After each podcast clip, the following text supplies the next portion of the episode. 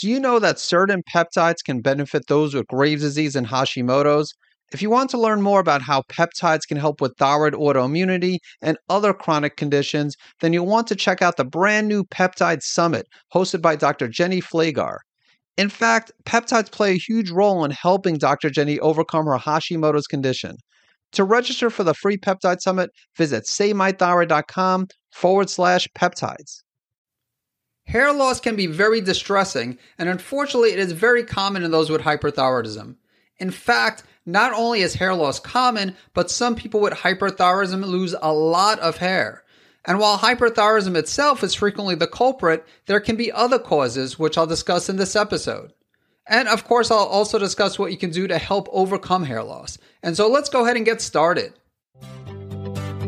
Welcome to the Save My Thyroid podcast, hosted by Dr. Eric Osansky. To stay up to date on the latest thyroid health related topics, visit SaveMyThyroid.com. The following discussion is for educational purposes only and is not intended to diagnose or treat any disease. Please do not apply any of this information without first speaking with your doctor. Now let's head to the show.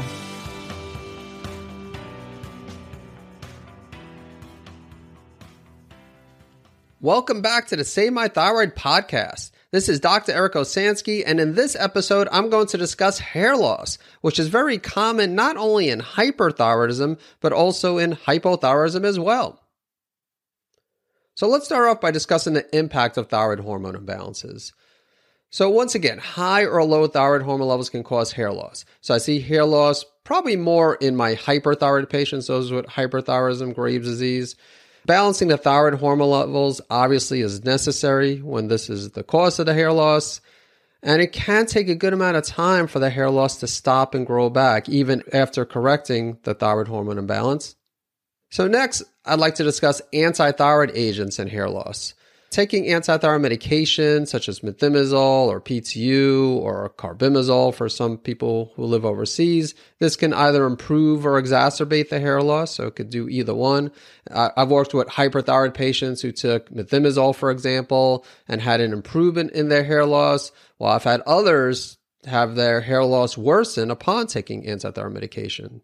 So some people with hyperthyroidism don't experience any hair loss until they start taking antithyroid medication. So there are people who experience extreme hair loss once they start becoming hyperthyroid, but some people are okay. They don't have much hair loss or any hair loss until they begin taking antithyroid medication.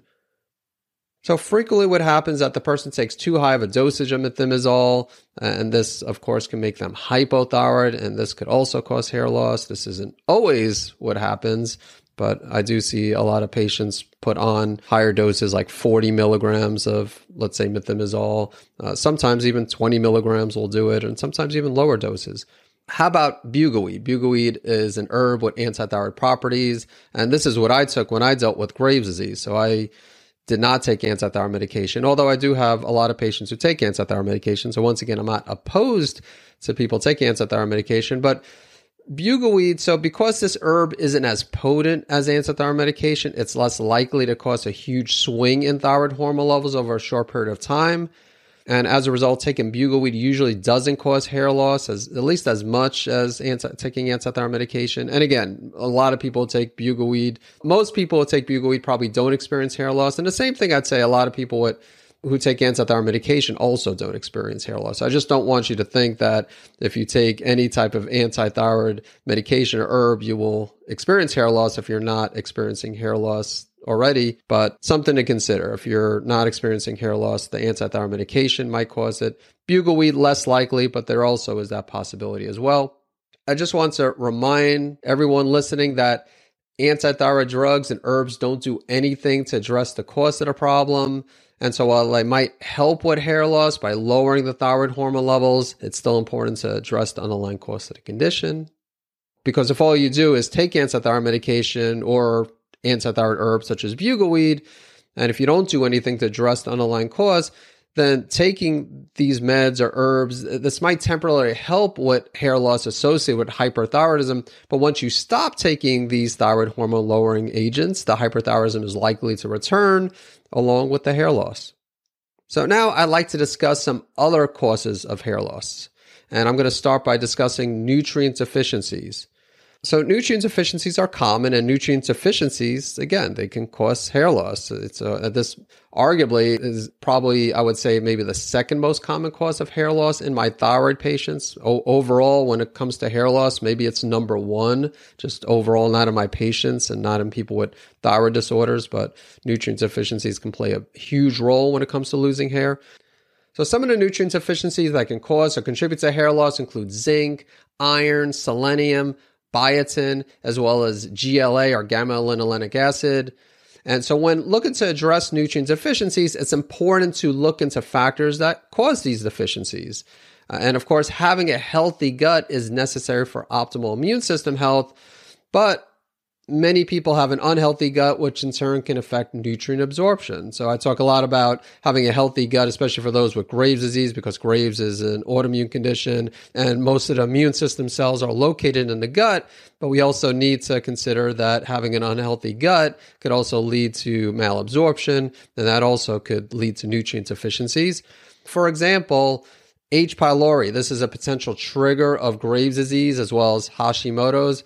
And a number of different studies show that H. pylori can affect iron absorption, and this in turn can cause hair loss. And then there could be other causes of malabsorption, such as celiac disease and an inflammatory bowel disease, such as Crohn's disease, ulcerative colitis. So these can also affect the absorption of nutrients that play a role in hair loss.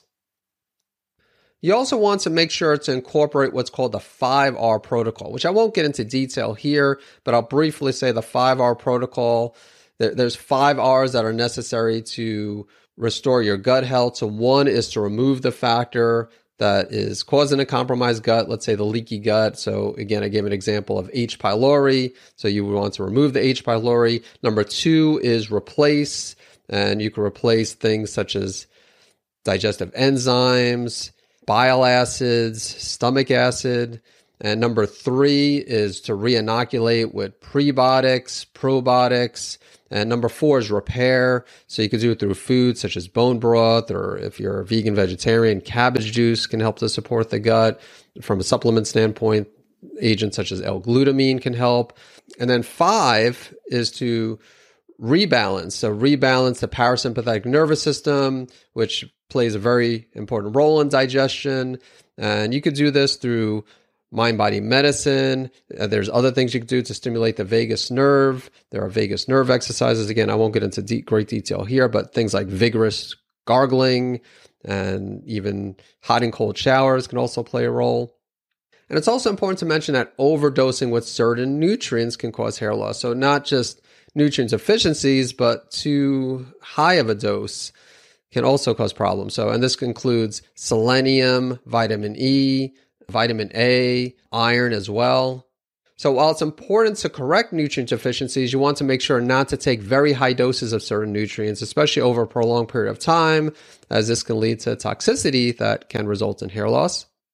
So as far as nutrients that are necessary for healthy hair, iron is definitely important, vitamin C, even vitamin D. Vitamin D has many different functions and can help with so many different conditions. And that includes having healthy hair can help, uh, can play a role. If, if someone has a vitamin D deficiency, it might not be the main reason why you're experiencing hair loss, but arguably, and again, this is just, isn't just my opinion, but according to the research, having vitamin D can be important to have healthy hair, as well as biotin. And many people know this and they supplement with biotin. You do want to be careful with biotin. It can affect the thyroid markers when doing a blood test. So if you're taking, especially biotin separately, if you're taking a small amount in a multivitamin, maybe not a big deal, even though in this case you might still want to take a break for a few days before doing a blood draw. But definitely if you're taking a separate biotin supplement for any purpose, including for helping with hair loss, then you would want to stop taking the biotin. I, I would say at least three days before doing the blood draw. Zinc is also important for healthy hair fatty acids, and both, again, not just omega 3 fatty acids, but certain omega 6 fatty acids, like I mentioned gamma linolenic acid earlier, and then amino acids such as lysine and cysteine, vitamin A, selenium, as well as vitamin E. And then there's also silicon, which is a trace element for collagen synthesis. So, another factor which can be responsible for hair loss includes sex hormone imbalances.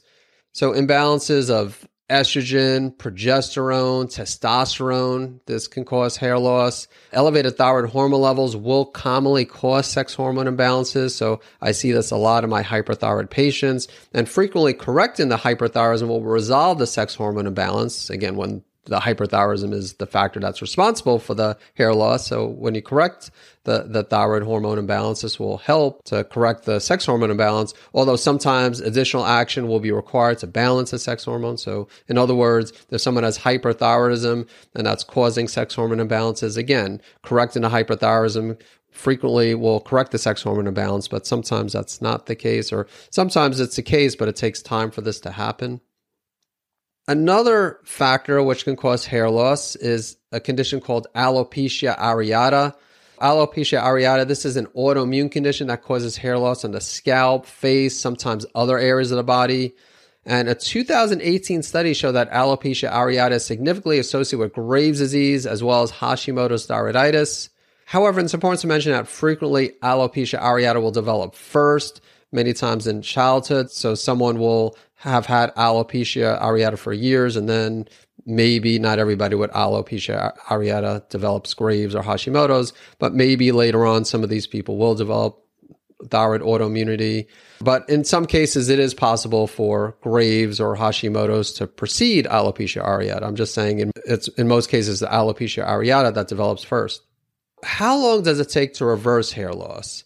So this, of course, depends on the person as well as the cause of the hair loss. If the thyroid hormone imbalance is the sole cause of the person's hair loss, it can take a few weeks to a few months before the hair loss stops. And the same thing applies to sex hormone imbalances. Moderate to severe nutrient deficiencies will take time to correct. And so, if this is responsible for the hair loss, and it will usually take longer for the hair loss to stop and grow back, based on what I, have said here, while some people start noticing their hair loss improving within a few weeks of taking measures to correct their thyroid hormone imbalance, for some people it will take a few months before they notice a significant improvement. Now, I'd like to briefly summarize how to reverse hair loss. Once again, you want to balance the thyroid hormone levels, but again, you want to, of course, address the underlying cause of the problem. So if someone has hyperthyroidism and they're experiencing hair loss, taking an antithyroid medication might help. I mentioned earlier how it might also cause hair loss, but in the case where someone is experiencing hair loss before they take antithyroid medication and then they take antithyroid medication or even bugleweed, if any antithyroid agents help, again, this is not addressing the underlying cause of the problem. And if, if someone happens to be listening who has hypothyroidism, and if it's causing hair loss, again, you might decide to take thyroid hormone replacement, but you would want to address the underlying cause of the problem.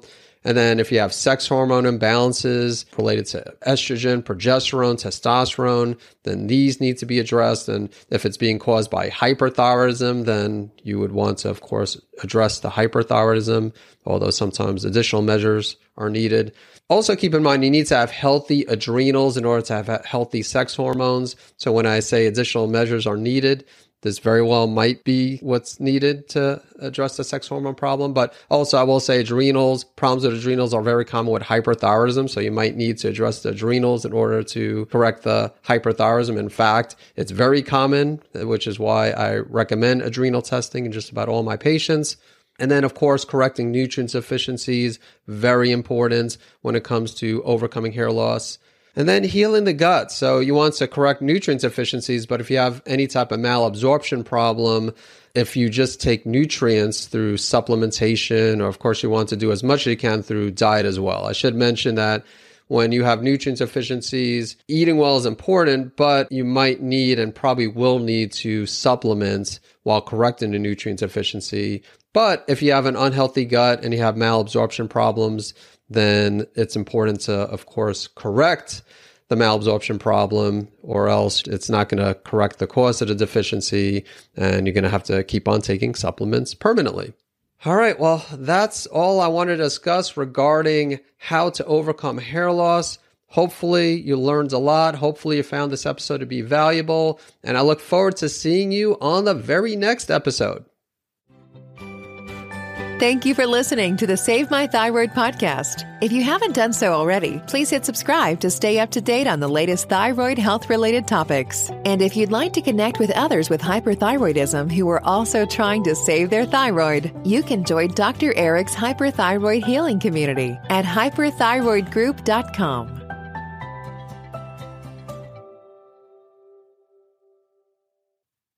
If you have enjoyed this episode, can you please do me a favor and leave a review? Not only will this mean the world to me, but doing this will encourage other people with hyperthyroidism to check out this podcast. This in turn can help save the thyroid of someone who was considering radioactive iodine or thyroid surgery, but wasn't aware that there were other options available.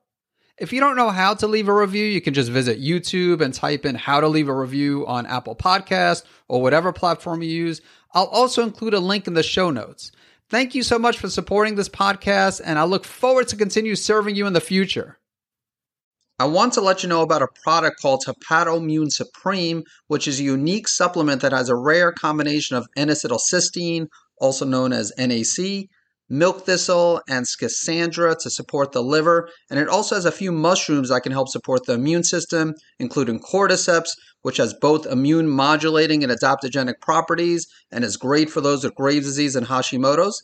To learn more about Hepatoimmune Supreme, visit SaveMyThyroid.com forward slash liver support.